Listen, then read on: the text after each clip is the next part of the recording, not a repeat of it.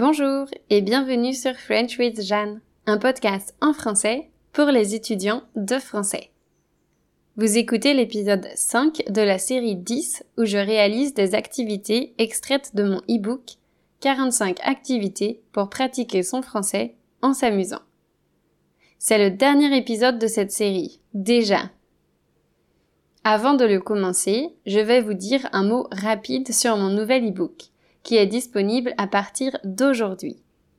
Il s'intitule 60 erreurs fréquentes d'étudiants intermédiaires. Et il a trois objectifs. Le premier est de permettre aux étudiants de tester leurs connaissances grâce aux activités où ils doivent corriger ou éviter les erreurs. Le deuxième est de comprendre ces erreurs grâce aux explications que j'ai écrites. Ces explications sont courtes car elles vont à l'essentiel, afin de ne pas donner d'informations inutiles. Le troisième objectif est, grâce aux activités et aux explications, de ne plus commettre ces erreurs. Les 60 erreurs sont issues de mes observations pendant les cours que je donne sur Skype. D'ailleurs, j'ai demandé à quatre de mes étudiants de tester mon e-book pour être sûr que tout était clair. Je suis donc convaincue de sa valeur.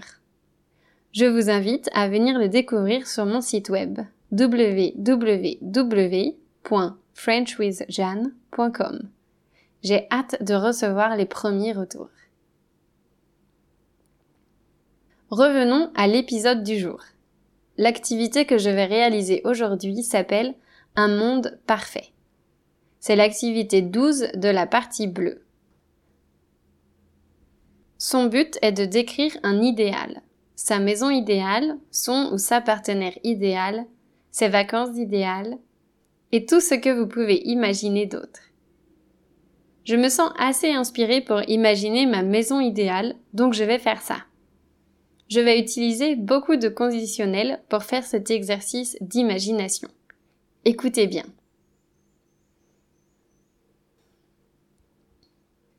Si je pouvais choisir, je situerais ma maison idéale au bord de la mer.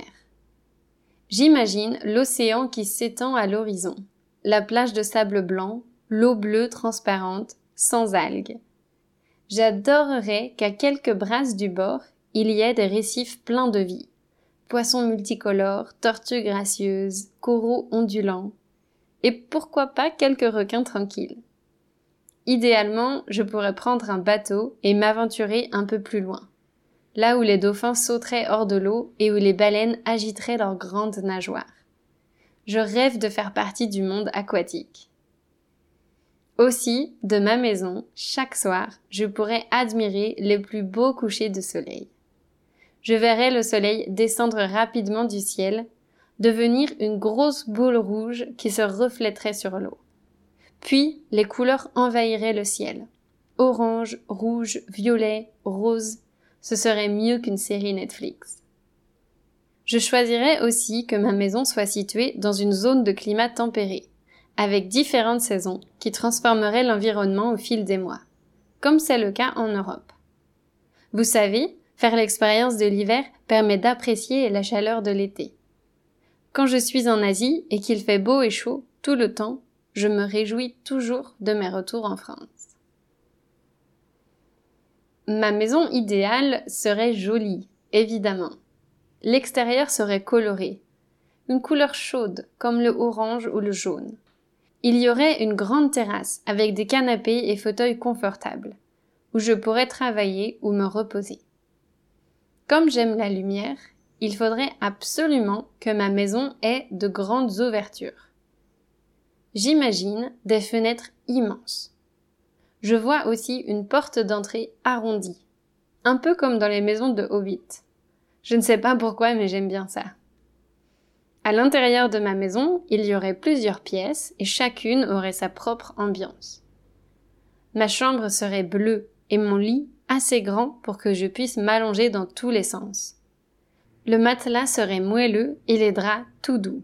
Je dormirais bien dans ce lit. Dans ma salle de bain, je voudrais avoir une douche et une baignoire. Pour moi, prendre un bain est une manière de prendre soin de moi. J'aime être immergée, ne plus sentir le poids de mon corps. Je pourrais écouter un podcast en même temps ou lire un livre sympa. Bien sûr, comme tous les freelances, je rêve d'avoir un super bureau. Une pièce qui me donnerait envie de travailler, qui stimulerait ma créativité, qui me permettrait de rester concentré. Sur le mur, j'encadrerais des citations motivantes, écrites avec de belles calligraphies. J'aurais un fauteuil confortable et un bureau qui pourrait s'élever afin de travailler assise ou debout, selon mes envies. J'aimerais aussi avoir du matériel de bureau à disposition, comme des jolis crayons et plein de cahiers pour tous les projets que je voudrais réaliser. Ce serait comme mon temple du travail, et ce serait merveilleux. Dans ma maison, j'aimerais aussi avoir une salle de jeu. J'adore jouer. J'aime les jeux de société car ils permettent de passer des moments de qualité et de détente. À part quand on joue avec des mauvais joueurs. J'aime les jeux cérébraux comme les échecs, même si je n'y joue pas souvent. J'adore les puzzles. J'aime les jeux de logique comme les sudoku. Et j'apprécie beaucoup de jeux de société. Parmi mes préférés, il y a le jeu Dixit, où les joueurs doivent être créatifs et subtils. J'aime le Scrabble, sans doute parce que j'aime les langues. J'aime un peu moins les longs jeux de stratégie comme Seven Wonders, même si une partie de temps en temps me fait plaisir. Par contre, je déteste le Monopoly. Alors il ne sera pas dans ma bibliothèque à jeux.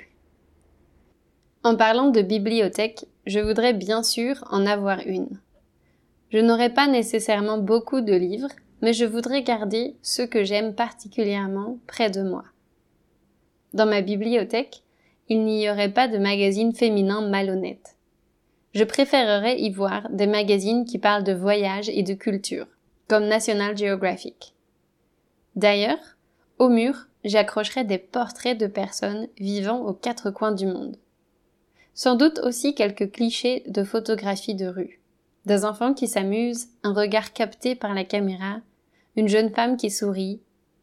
Oui, j'aimerais afficher la diversité de l'humanité sur mes murs. Le coin lecture serait douillet, peut-être avec un hamac et des grands coussins.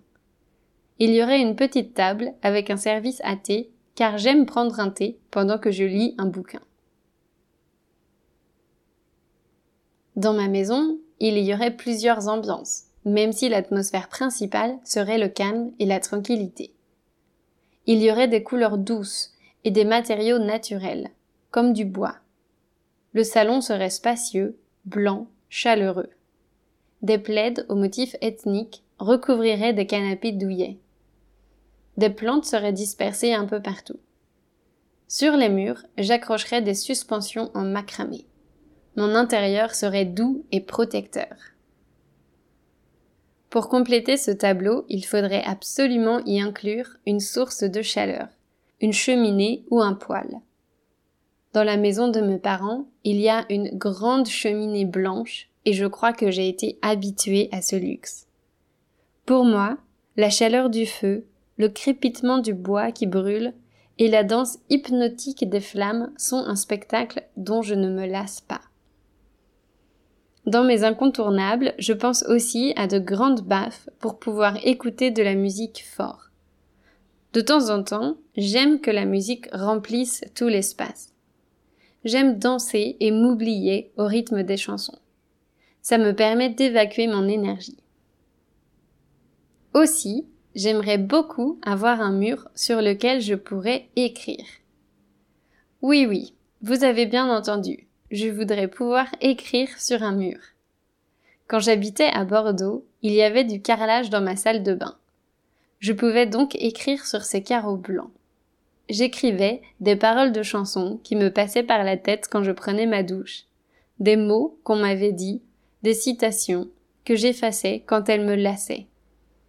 C'étaient des messages éphémères qui stimulaient ma créativité et j'avais été triste de devoir les effacer au moment de mon déménagement. Depuis ça, je rêve donc de pouvoir écrire sur les murs. Comme vous pouvez le constater, je ne rêve pas d'une cuisine tout équipée. Simplement, parce que je ne cuisine pas beaucoup. Par contre, je voudrais avoir de la belle vaisselle. C'est un détail auquel je suis sensible. Je remarque toujours les jolies assiettes au restaurant, et à chaque fois, ça me remplit de joie. Je crois que la nourriture est meilleure quand elle est servie dans de la belle vaisselle. Autre chose dont je ne veux pas, c'est une télé. Un ordinateur me suffit. Je n'aime pas la télévision car je n'ai pas la sensation de vraiment choisir ce que je regarde. De plus, je déteste les pubs. Les messages sexistes ou une voix entêtante parlent rapidement. Non merci. Mon père a l'habitude d'allumer la télé dès qu'il rentre à la maison, et j'ai toujours trouvé cette habitude insupportable. Il l'allume même quand on reçoit des invités. Je suis peut-être trop sensible, mais je vois ça comme une nuisance sonore et visuelle. En effet, l'écran attire mes yeux, et je ne peux pas faire abstraction du son. Ça me gêne pour suivre les conversations.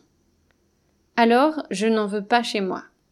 À la place, je préférerais avoir une bonne installation audio pour mettre de la musique en fond. Pour terminer cette description, j'aimerais aussi avoir un chat. Non, deux. Je pense qu'un chat tout seul risque de s'ennuyer, alors que deux chats peuvent se tenir compagnie. J'aime la présence discrète de ces animaux. Je me sens calme quand je les caresse et j'adore écouter leur ronronnement. Cette maison idéale est dans ma tête. Et parfois, quand je ne me sens pas très bien, j'imagine que je la rejoins. Elle représente un refuge imaginaire, où je peux toujours m'évader quand j'en ai besoin. Je ferme les yeux et je m'imagine sur la plage, puis sur la terrasse, à regarder l'horizon, avec un bon livre, un thé brûlant et un petit chat à côté de moi. La perfection. Comme d'habitude, je vous invite à reproduire cet exercice. Vous pouvez pousser votre imagination en visualisant les moindres détails. Ou bien imaginer seulement l'ambiance ou des fragments de votre maison idéale. Vous êtes libre de faire comme vous préférez. Voilà, cet épisode marque la fin de la dixième série de podcasts. C'est pas mal quand même. Merci d'être de plus en plus nombreux à m'écouter. N'hésitez pas à m'envoyer un message pour me dire ce que vous en pensez. Vos retours me sont toujours utiles. Dans deux semaines, je vous présente mon nouvel e-book plus en détail. Mais si vous ne voulez pas attendre, il est déjà disponible sur mon site web, frenchwithjeanne.com. J'espère qu'il vous plaira. À dans deux semaines et prenez soin de vous.